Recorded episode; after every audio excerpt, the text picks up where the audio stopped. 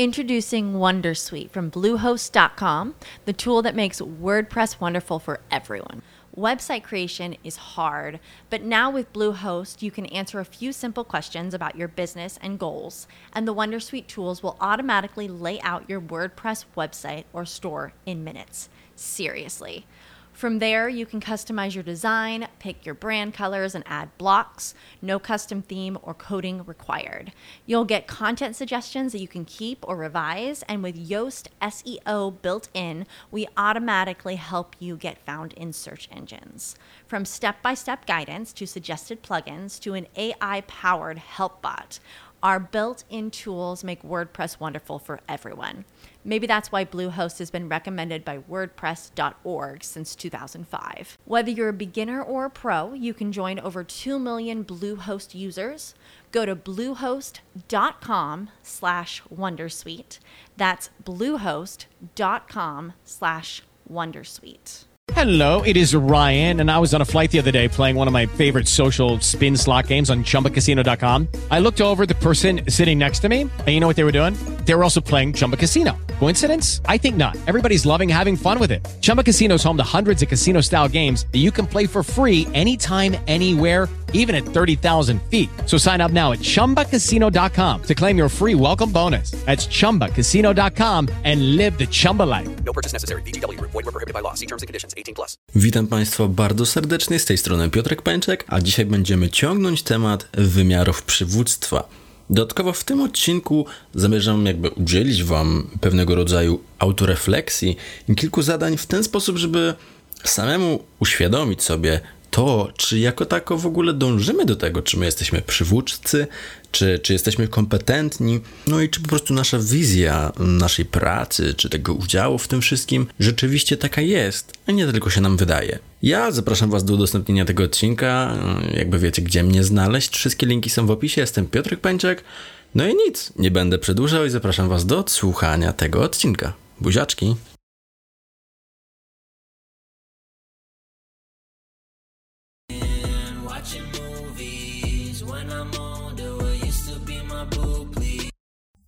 Każda osoba musi być przywódcą, nie każda osoba musi sobie z tym dobrze radzić, ale ja chcę Wam wytłumaczyć same podstawy tego, jak możemy dążyć do tego, żeby nasze kompetencje zamienić właśnie w te dane obszary, w których możemy wykreować sobie na taką osobę, która po prostu zna te czynniki i jeżeli będziemy na nie wpływać, no to analogicznie wykreujemy siebie na osobę, która jest kompetentna i po prostu dąży do tego, żeby jakby ciągnąć ze sobą te wszystkie osoby. Generalnie Instytut MIT w Massachusetts w 4 lata prowadził badania dotyczące przywódca e, w czasach niepewności. Jakby wyliczyli oni konkretne czynniki sukcesów przykład tych osób danego szczebla niezbędnych do odniesienia sukcesu w takich warunkach, no wiadomo, że różnorakich, jak to MIT. I w tym momencie opracowano model czterech konkretnych czynników, które po prostu skłaniają się do tego, że możemy odnieść po prostu sukces. No i jak dowiadujecie się w tym wszystkim, model ten integruje wcześniejsze teorie przywództwa, e, przywództwa i jakby zawiera te cztery założenia odnośnie przewodzenia, wskazuje obszary, w których przywódca powinien rozwijać swoje kompetencje, no i przedstawia zestaw takich praktyk, w których obszarach to wszystko może zadziałać. No i generalnie samo przywództwo nie jest atrybutem tylko najwyższej kadry menedżerskiej, i jako tako powinno dotyczyć do wszystkich szczebli w organizacji. Samo może być sprawowane w różnych stylach, można się go po prostu nauczyć i to będzie najlepszy sposób zdobycia tych kompetencji przywódczych na stałe. Jest po prostu rozwijanie poszczególnych swoich silnych stron. Bo to jest po prostu kreowanie procesów zmian naszą rolą wtedy jest sprawowanie, aby te wszystkie zmiany zostały dokonane w danym procesie, który samym możemy sobie wyznaczyć, albo możemy udział, wziąć udział na przykład w szkoleniu, albo po prostu wypełnić ćwiczenia, które gdzieś tam dzisiaj zawrę na końcu samego podcastu. No bo bądźmy szczerzy, uczymy się wszystkiego z czasem. Stajemy się poprzez działanie, poprzez refleksję, poprzez naśladowanie, no ale także poprzez przyjmowanie informacji zwrotnej i wyciąganie z tego wszystkiego wniosków. Czyli uzyskujemy wiedzę, z zakresu przywództwa. Sam model to jest po prostu czteroczynnikowa sprawa. Tak więc najpierw mamy po prostu nadawanie sensu. Konkretnie jest to po prostu rozumienie tego kontekstu w ogóle, w jakim my działamy, znalezienie sensu w tych zdarzeniach, sytuacjach. No i musimy myśleć tutaj o tych wszystkich sprawach, które wykraczają poza te utarte schematy, no i musimy z nich wydobyć sposobność do dalszego rozwoju. Ponieważ ta umiejętność uczenia się w tych wszystkich małych zdarzeniach też jest bardzo ważna, ale tak samo musimy spojrzeć poza to wszystko, czyli jakby wyjść delikatnie poza system w celu znalezienia jakichś powiązań, no ale także systemowych zależności między czy to właśnie pracownikami, czy to jakby między zadaniami w firmie. Hmm. Drugim czynnikiem, co nie będzie zaskakujące, jest po prostu budowanie relacji. Budowanie relacji jest jednym chyba z najważniejszych czynników, jakiekolwiek możemy sobie spotkać w naszym życiu. I mówię tutaj o budowaniu firmy, mówię tutaj o przywództwie, mówię tutaj właśnie o jakiejkolwiek kompetencji, zawsze ta relacja tam jest. Musimy utrzymywać relacje, czy to z klientem, czy z współpracownikami, czy współmenedżerami itd., tak itd. Tak Polega to wszystko po prostu na tworzeniu relacji osobistych w organizacji, no i tych warunków do budowania wzajemnych wewnątrz organizacyjnych relacji. Jakby e, konkretnie Chris Agris w swoich jakby pionierskich pracach na temat budowania relacji określił dwa aspekty budowania tych takowych. Pierwsze to pozyskiwanie informacji, a drugi to pozyskiwanie sprzymierzeńców. No jakby samo pozyskiwanie informacji wymaga po prostu posiadania umiejętności słuchania, polegającego na słuchaniu bez uprzedzeń i bez jakichś założeń co do tego, co my chcemy w zasadzie usłyszeć. Polega to na tym, że wychwytujemy opinie, które chcemy usłyszeć, natomiast pomijamy te, które są dla nas niewygodne. Zadajemy pytania tak, by prowadziły one do sformułowania przez rozmówcę tych wniosków, które my chcemy. Słuchanie nieselektywne to jest po prostu otwartość na usłyszenie każdej opinii i jej akceptacja.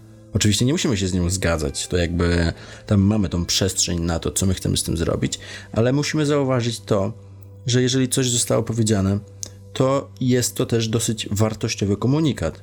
A słuchanie bez uprzedzeń i przyjmowanie założeń co do rozmówcy i co do tego może nam powiedzieć.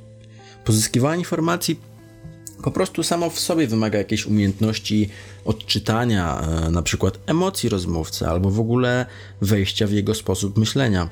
No bo bądźmy szczerzy, to praktykowanie jakby zadaje nam to wszystko, że nawet podczas rozmowy możemy zadawać kolejne pytania. Co czuje ten rozmówca? Co czuje osoba, z którą rozmawiamy teraz? Powoduje się, albo co na przykład może w ogóle powodować to, że on się czuje tak, a ja czuję się w tym momencie tak. To jest trochę jak terapia. To wszystko polega na tym, żeby zidentyfikować tę osobę, żeby ją poczuć, zrozumieć, ale też samemu odnieść się z naszymi jakby założeniami do tego wszystkiego. No bo bądźmy szczerzy, pozyskujemy sobie te informacje, którą zyskujemy dzięki naszej ciekawości. Ale nie chodzi tutaj o to, że my jesteśmy ciekawi tylko samych siebie, ale jesteśmy ciekawi poglądów osoby, z którą po prostu rozmawiamy. No i oczywiście jakby sama wiedza o tym procesie prowadzi nas przez rozmówcę, prowadzi nas przez te wszystkie podane szczeble do właśnie tych jego poglądów. No i w tym momencie nie powinniśmy zakładać sobie jakichś uprzedzeń albo założeń, także nie powinniśmy wkładać czyichś słów w ogóle w wypowiedź, jeżeli to nie miało takiego konkretnego E, brzmienia. No bo wiadomo, że poprzez odczytanie emocji albo samą, e, samo wypowiadanie, czyli ten ton głosu, tempo i głośność, odczytujemy nawet mowy ciała. Uwzględniamy w tym momencie cały kontekst i, i opinię, która jest kierowana poprzez właśnie na przykład naszego współpracownika.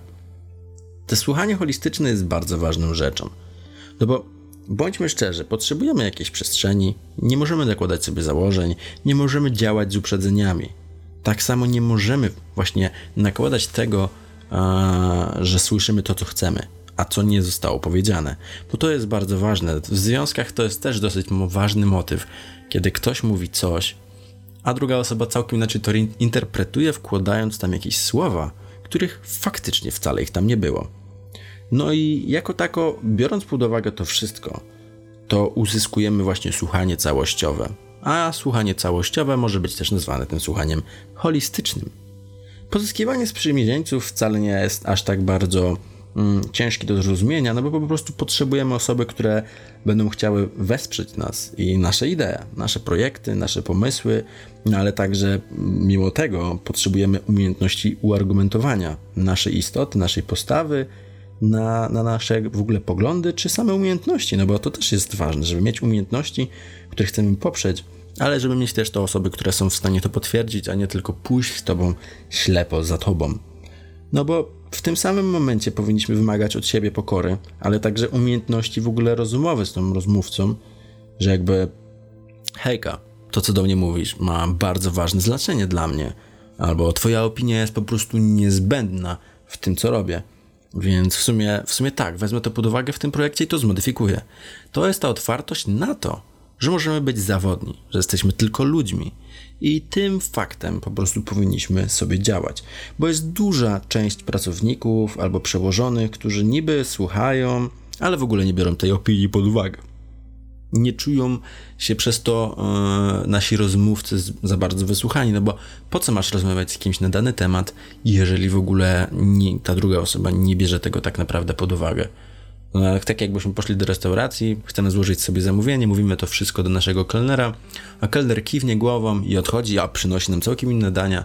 Mówi, no, no tak, ale w sumie nie słuchałem ciebie. Jakoś, wiesz co, ja wolałem, ja wolałem, żebyście zjedli to. No i co wtedy poczujemy? Poczujemy się beznadziejnie, poczujemy się idiotycznie. Tak więc to jest ten mm, ból, z którym możemy się spotkać. No kolejną rzeczą jest po prostu innowacyjne myślenie. To jest coś ciekawego, no bo w tym momencie, jakby człowiek może się spotkać z tym, albo w ogóle poprzez to wszystko, e, łączymy tą ideę projektowania nowych sposobów działania, czy samej współpracy. Możemy też realizować naszą wizję, czy, czy wizję nawet korporacji, czy tam organizacji, jak wolimy sobie to nazwać. No bo może dotyczyć to oczywiście tych naszych wewnętrznych, ale jakże także zewnętrznych obszarów, jakby działania naszego prywatnego życia, czy to właśnie tej organizacji. Bo obszar zewnętrzny będzie pewnie dotyczył właśnie przykład dostawców, przykład klientów, czy ludzi, z którymi współpracujemy, czyli nazwijmy ich jakby współpracownikami albo nie wiem, jakimiś interesursami. No a znowu obszar wewnętrzny to jest produkt, to są pracownicy, no ale także te wszystkie wewnętrzne procesy, procedury, e, zadania, które my wykonujemy jako takie. Więc jakie pytanie możemy zadawać sobie, chcąc myśleć innowacyjnie? Co możemy na przykład zrobić inaczej, jako ta organizacja, jako pracownik, no i co może na przykład przynieść te korzyści? To jest dosyć proste. O, albo co na przykład inni robią lepiej od nas i jak możemy zaadaptować się z korzyścią dla nas.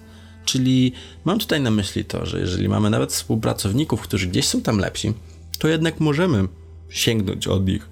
Możemy sięgnąć od nich tych wszystkich korzyści, możemy sięgnąć od nich tych wszystkich rzeczy, które e, użyjemy w celu polepszenia. No tak, czym jest innowacja? Innowacja jest wtoczeniem czegoś nowego. Więc od kogo możemy się czegoś nauczyć, jest takim samym pytaniem, albo jakie tendencje są i prognozy w celu właśnie tego innowacyjnego myślenia. No bo co można ciągle udoskonalać, co możemy kreować, w ogóle co możemy wykreować w jakich krokach. No i czym na przykład byłaby rewolucja w organizacji? Tych pytań jest naprawdę sporo. Mógłbym je tak wymieniać i wymieniać, no bo naprawdę e, każdy powinien spojrzeć na swoją firmę, spółkę czy korporację, w której się pracuje w taki sposób. Wiadomo, że e, zewnętrzna korporacja, która nie jest sterowana przez nas, będzie miała trochę inne procedury i dojście do tego powiedzmy tytułowego innowacyjnego myślenia, ale jednak zawsze gdzieś możemy mieć to na uwadze i szukać tych bodźców do tego, żebyśmy po prostu te innowacyjne myślenie wtaczali razem z nami. Tak więc idąc dalej, chciałbym przejść do naszego etapu związanego w ogóle z autorefleksją.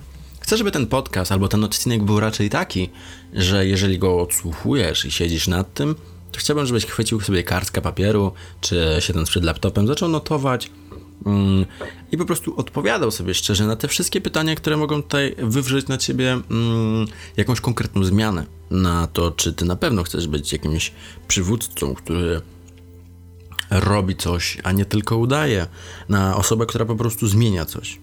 I samemu możemy sobie jakby wyciągnąć refleksję albo poprzez te ćwiczenia odpowiedzieć na to, w jakim kierunku powinniśmy w ogóle dążyć. Tak więc rozpoczynajmy, bo generalnie yy, może to po prostu być inspiracją dla ciebie, ale już nie przedłużam. Tak więc siadasz sobie z karteczką, czy przed tym laptopem, czy gdziekolwiek tylko chcesz. Możesz nawet na telefonie notować sobie te rzeczy, albo w głowie przez jakiś czas po prostu na ten temat pomyśleć.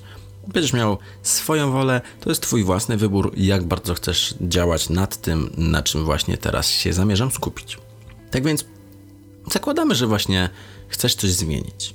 Przedstawiasz wizję organizacji i wkład pracowników na przykład w realizację, pokazując tym samym sens i znaczenia ich pracy. Czy przedstawić cele organizacji, na przykład czy potrafisz sformułować cele pracowników w taki sposób, by połączyć cele indywidualne z celami działu czy całej organizacji? Możesz podać mi na przykład przykłady sytuacji, kiedy to robisz w komentarzu, yy, bo albo na przykład, czy to na, mówisz to na temat yy, spotkania całej organizacji, czy na przykład tylko przy spotkaniu działu. Czy na przykład twoi pracownicy zadają cele organizacji, czy cele działu, czy swojego stanowiska, oraz czy w ogóle mają cele i zadania okresowe bądź też roczne? Jeżeli tak, to pomyśl jakie. Jeżeli nie, to możesz pomyśleć w jaki sposób można to naprawić, albo w jaki sposób na ten temat zadziałać. Czy to będzie ograniczać na przykład Twoich klientów, czy to będzie działo się tylko wewnętrznie. Samemu pomyśl, bo dlaczego by nie? Kolejnym z takich pytań może być, czy przydzielając swoje nowe zadanie pracownikowi, odnosisz się do jego celów. Pokazujesz mu, jak ich realizacja przyczynia się do realizacji celów innych osób, bądź też samej organizacji. Czy pokazujesz swojemu pracownikowi po prostu ten jego rzeczywisty wkład w całość, jako tą szufladkę w całej naszej komodzie? Pomyśl. Kolejnych pytań Kolejne pytanie, przepraszam bardzo, będzie takie. Czy omawiając zadanie pokazujesz, jaki wkład pracownik wnosi organizację na poziomie działu, klientów czy społeczności? Kolejnym z takich pytań będzie, czy w kontaktach z klientem odnosisz się do misji, do wizji, do wartości albo też celów organizacji? A jeżeli to robisz, to dlaczego? A jeżeli tego też nie robisz, to zastanów się czemu. Albo dlaczego nie jesteś skłonny, żeby w ogóle coś takiego robić, no bo pomyśl sobie o tych swoich aktualnych celach sprzedażowych, czy celach kreowania właśnie pracowników, czy tej grupy, którą prowadzisz. Czy to nie jest sensowne? Kolejne pytanie. Czy w kontaktach z klientami odnosisz się do swoich celów, czy odnosisz się też do celów organizacji? Czy widzisz w ogóle połączenie między Twoimi celami w tym wszystkim? Hmm? Kolejne pytanie jest takie. Czy w ogóle jesteś świadom tego, co ty tam robisz i jaki masz wkład i znaczenie w tym wszystkim? Nie chodzi tutaj już teraz tylko o twojego pracownika, tylko o to, czy ty robisz to, co naprawdę powinieneś robić i czy twój wkład jest rzeczywiście dobry na tyle, że przynosi te efekty, ale też ma sens dla ciebie. Bardziej chodzi o to, żeby uświadomić sobie, czy Twoja praca po prostu ma sens w tym wszystkim? Czy ten wkład jest tam zadowalający dla Ciebie? Czy może jednak ograniczający przez coś? A może Cię ogranicza coś, tylko właśnie Ty możesz odpowiedzieć na to pytanie. Ok. Tak więc przechodzimy do kolejnego pytania, czy zestawu pytań, to będzie tak. Tworzymy sobie środowisko do rozwoju poprzez jakby tworzenie nowych wyzwań, czy też zadań w pracy. Jak w ogóle zdefiniujesz sobie nowe wyzwanie? Czym jest dla ciebie wyzwanie? Kolejne pytanie jest następujące. Czy powierzasz komuś zadania stanowiące wyzwania, czy zamierzasz robić je tylko samemu? A jeżeli dajesz je bądź też nie, to co o tym decyduje? Hmm?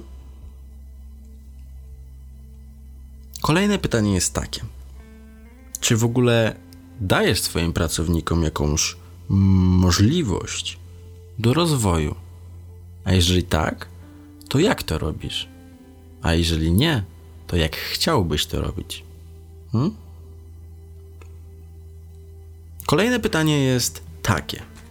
Więc skąd wiesz, że twoi pracownicy się uczą? Sprawdzasz to, czy nie? Jeżeli tak, to sprawdź. Tylko jak? Zastanów się. Hmm? A w jaki sposób kreujesz swoje środowisko do rozwoju w tym wszystkim? Zmieniasz coś, czy tylko siedzisz? Czekasz na zmianę, czy zmieniasz? Co robisz? Hm? Kolejnym pytaniem jest, czy ostatnio się czegoś nauczyłeś? Hm? Albo czego się w ogóle nauczyłeś? Czy według ciebie jest to fajna rzecz? Czy dała, udało ci się to? Zadowala cię ta zmiana? Wyciągnij wnioski po prostu po tym, siedząc sobie zadając takie pytanie, czy to jest rzeczywiście to, co chciałem się nauczyć. Okej. Okay.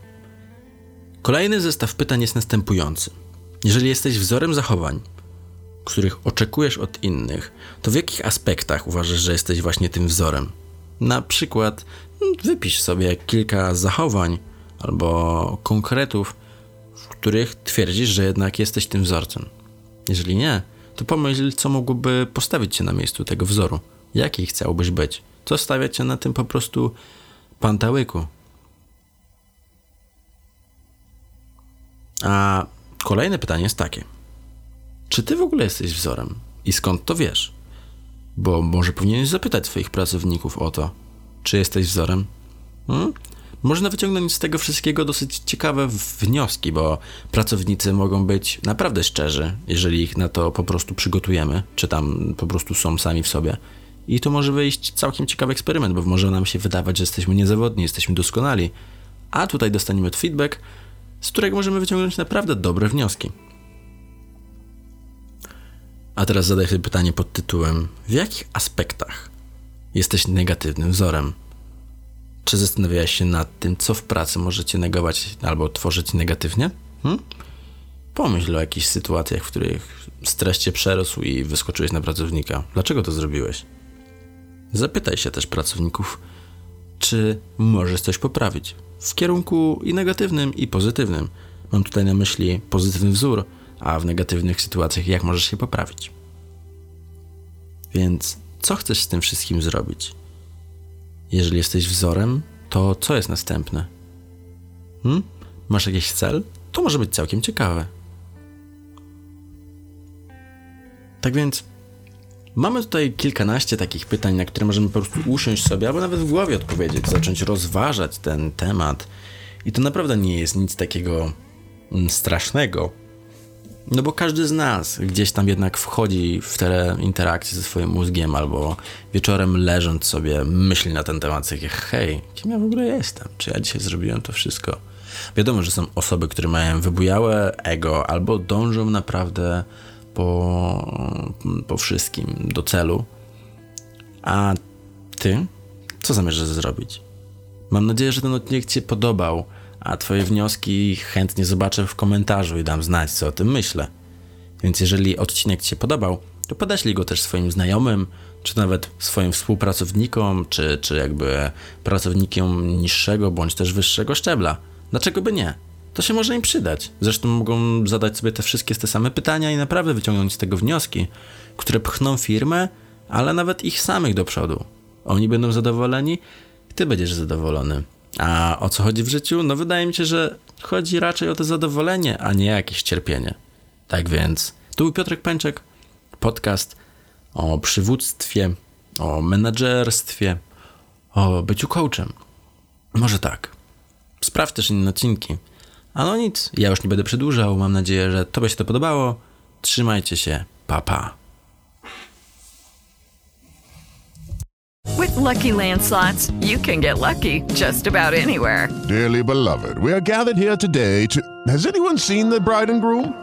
Sorry, sorry, we're here. We were getting lucky in the limo and we lost track of time. No, Lucky Land Casino, with cash prizes that add up quicker than a guest registry. In that case, I pronounce you lucky. Play for free at LuckyLandSlots.com. Daily bonuses are waiting. No purchase necessary. Void where prohibited by law. 18 plus. Terms and conditions apply. See website for details.